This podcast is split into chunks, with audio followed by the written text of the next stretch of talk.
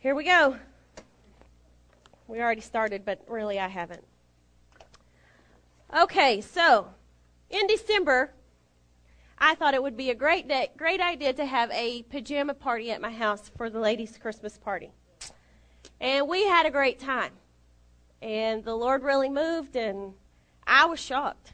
I was shocked. Of, I, I really knew we'd have a great time because I'm always up for a party, but how the Lord moved was just awesome. And I told the ladies, I said, when God speaks, I will get up and talk. But He hadn't spoken, and I ain't doing it. Now, how many of you know that when the Lord speaks, it's always going to shake your world? Oh, it shook mine. Oh, yes, it did. And Pastor Brandon says, I'm going on this chrysalis. And I was like, great. That's great. And then one night, in the middle of the night, I woke up sweating and I was like, what is the matter with me? And I realized well, we have way more responsibilities now than we did the last time Pastor Brandon went on Chrysalis. I just stayed with the Moores and all was good. He went and Brandon protected us.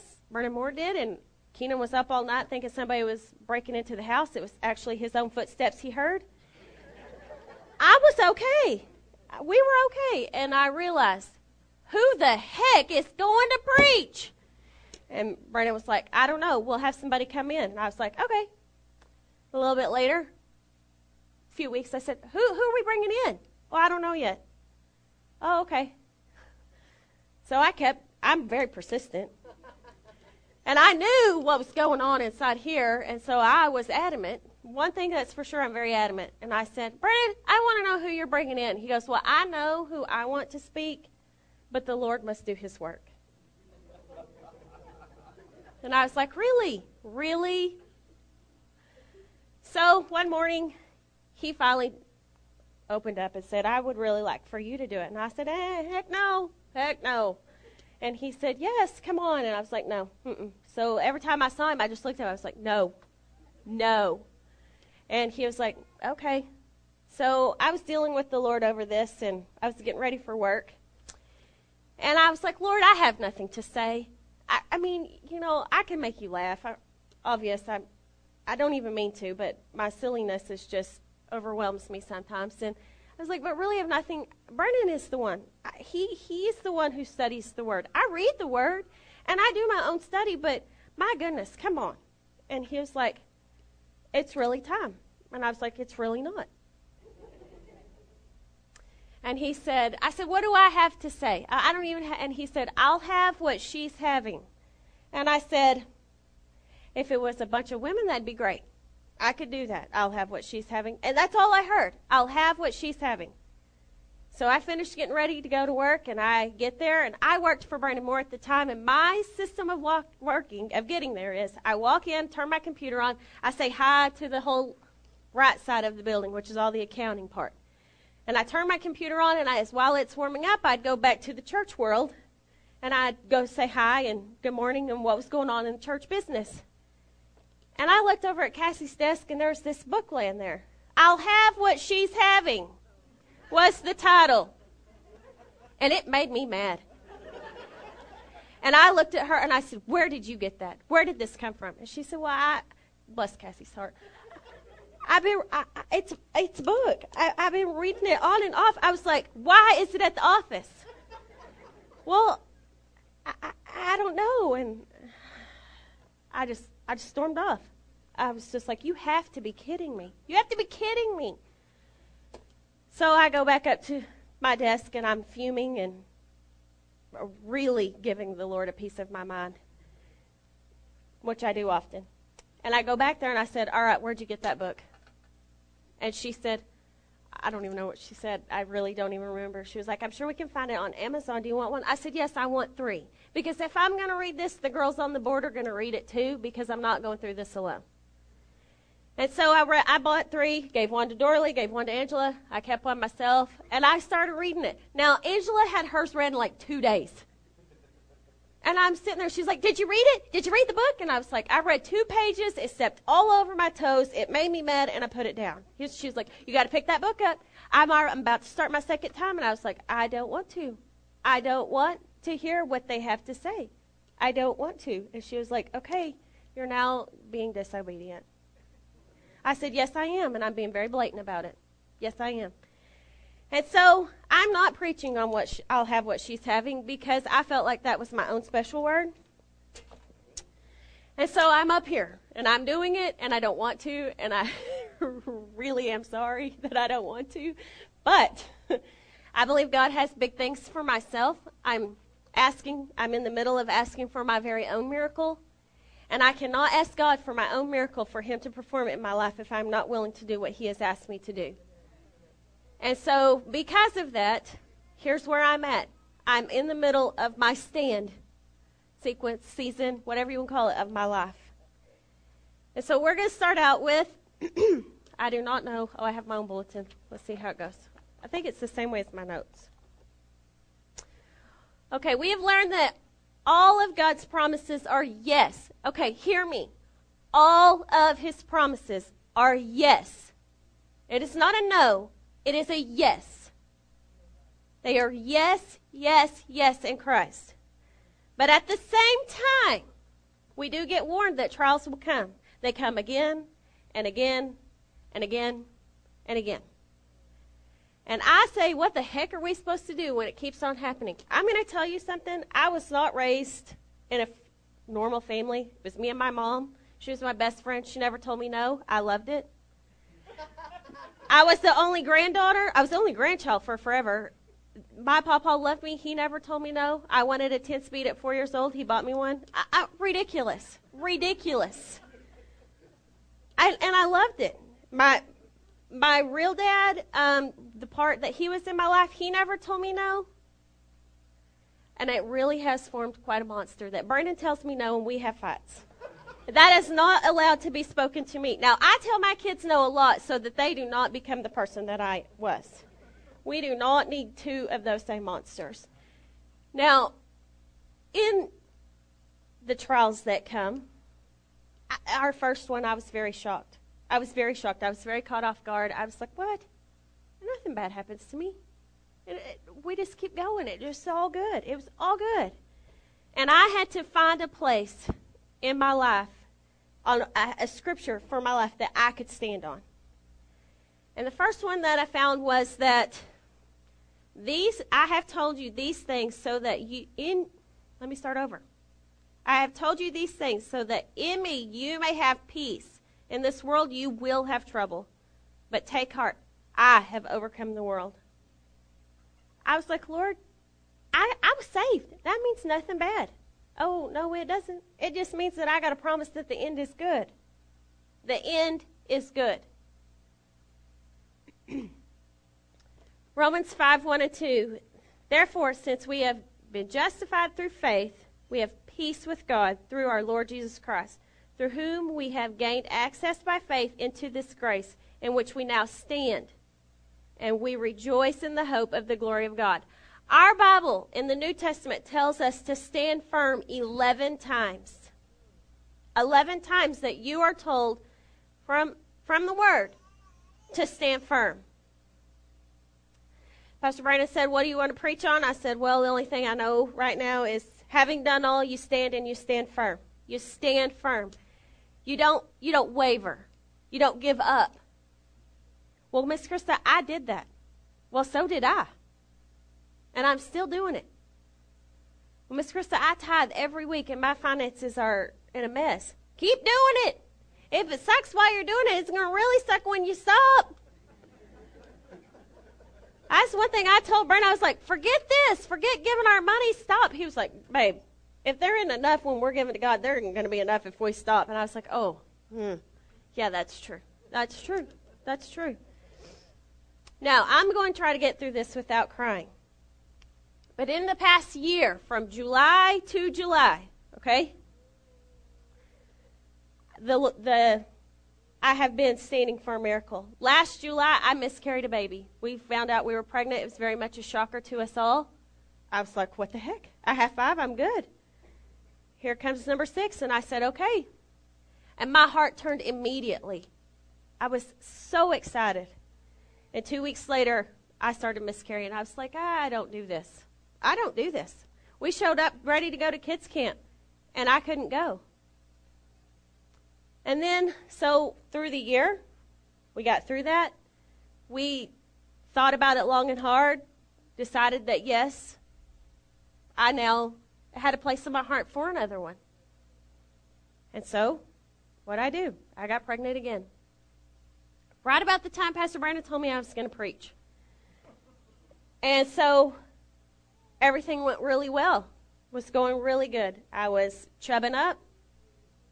We'd made the announcement, and the next day, I lost him. The next day. And I said, Well, we now have an issue. Oh, now I'm pissed, devil. And, and I'm sorry, that's probably not the word I should have said.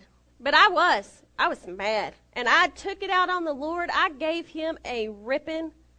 And I said, You are the God of all. What the heck? Two babies.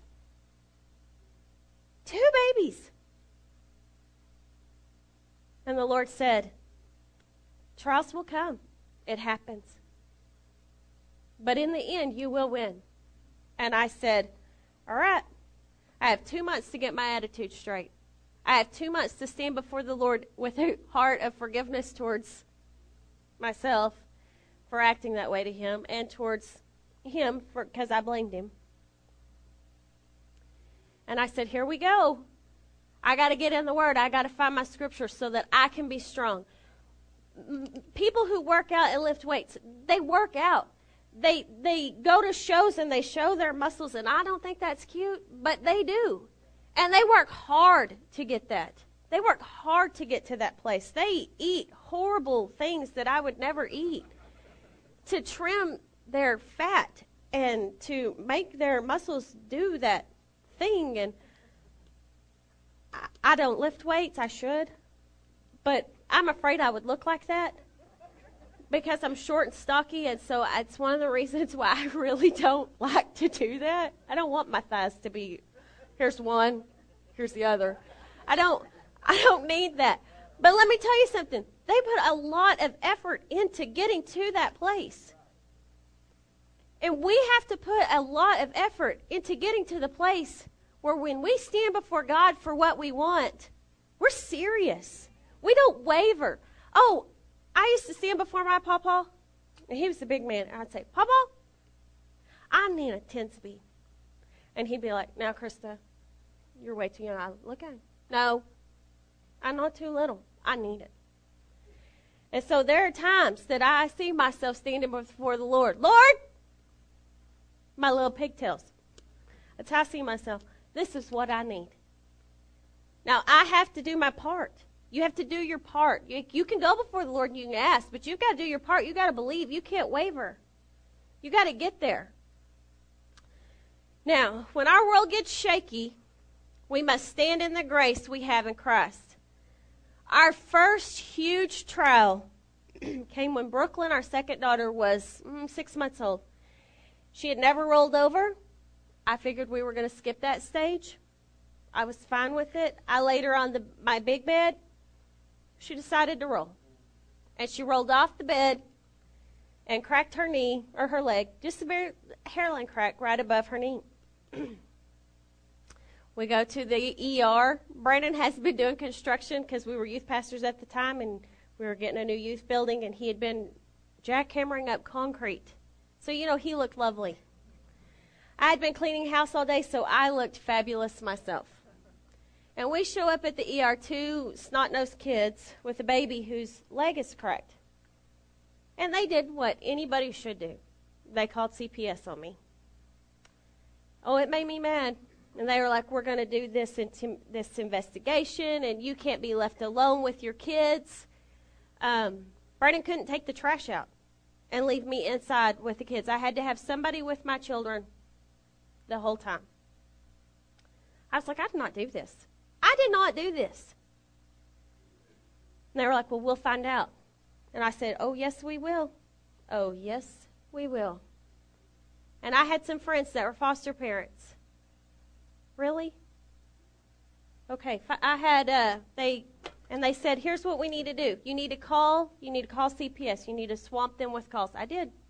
Monday morning, they could not call anybody They had to turn their phones off because everybody I knew called on my behalf. I stood firm. I stood firm on what God had said. We're never going to get there. Therefore, my brothers, stand firm. Let nothing move you. Always give yourself fully to the work of the Lord because you know that your labor in the Lord is not in vain. Your labor in the Lord is whatever He's called you to do. It's not you're working for helping somebody else, leading them to Christ, or doing your work at the church. It's what God's called you to do within inside of you. If you need to get your attitude straight, that's your labor in the Lord. now, in Isaiah, there were these two men, and they were picking on this other king, Ahaz. And they were telling him, We are going to attack you. And so the Lord told the prophet Isaiah, Go to him and tell him, This is not going to happen. This is not going to happen. But you do have a part to play in this. He simply told him to stand firm in his faith. This is not going to happen. He's, and the Lord said through Isaiah, Ask the Lord for a promise, a sign. He said, I don't need a sign. I'm not going to. Don't. Don't ask the Lord to give me a sign. I got it. I got it. It's not going to happen. And the Lord said, I will give you a sign. He said, and his own sign is that there will be a virgin who gives birth to a son, and you will call him Emmanuel. Jesus is God's sign for, for your miracle, for what you need in your life. He's the sign. He's the one you look to. Well, how do I know this is going to happen? Well, Jesus came. I don't know about you, but I've never seen another virgin give birth. I've never seen another man die and come back to life in three days and have kicked the devil in the teeth. I've not seen that. Jesus is your sign, He is your promise that you are going to win. Okay, it says Jesus is still our sign that we can stand firm. Romans 8:32. He who did not spare his own son but gave him up for us all how will he not also along with him graciously give us all things? All right. So, you now have to figure out what it is that's holding you back from your promise. Can you hear me that? Because I'm going to ring. And I have, you have to know, no, just bring me the box. That's okay. You have to know what is containing you. Now, in here is my very favorite cookie. Meltaways. They're all blue and green for celebration colors. It's official. Now, this box, I can, it, it holds them, it contains them. I can't give you one. I can't take one myself. We can't smell it together. And I know it smells wonderful. I've already been there. But here's here's our miracle. Here's our gift from the Lord. And what's holding him, what's holding it back from you having it? It's what's containing you. Well, for me, what was holding me back from doing this preaching thing was the fact that I decided I wasn't going to. I decided before the trips, before we went on the RV trip, Brandon's going to preach. I'm going to sit on the front row. It'll all be good. And I would not let the Lord go there with me. I hung a do not disturb right there. Do not go to this part of my life. I have told you no. I'm not going to do that. And so my own will, my own hard headedness, stubbornness has held me back from many things. Just like this stern lid is holding me back from my very favorite cookie, my very favorite smell. And you have to figure out how you're going to get to there. How are you going to do it? Well, I'm going to take the lid off. Just like I had to just stand up here and preach. So, what do you have to do? I'm not asking of you anything that I'm not doing. And you can ask some of these women around here because they know how hard this has been for me. I have to take the lid off, and so do you. Now, this is my gift to you my very favoriteest cookie. And yes, it does smell good. And at the end, they will be at the door, and nobody is allowed to say no. Take it and throw it away if you want to, but everybody has to partake in the Lord's blessing. Amen.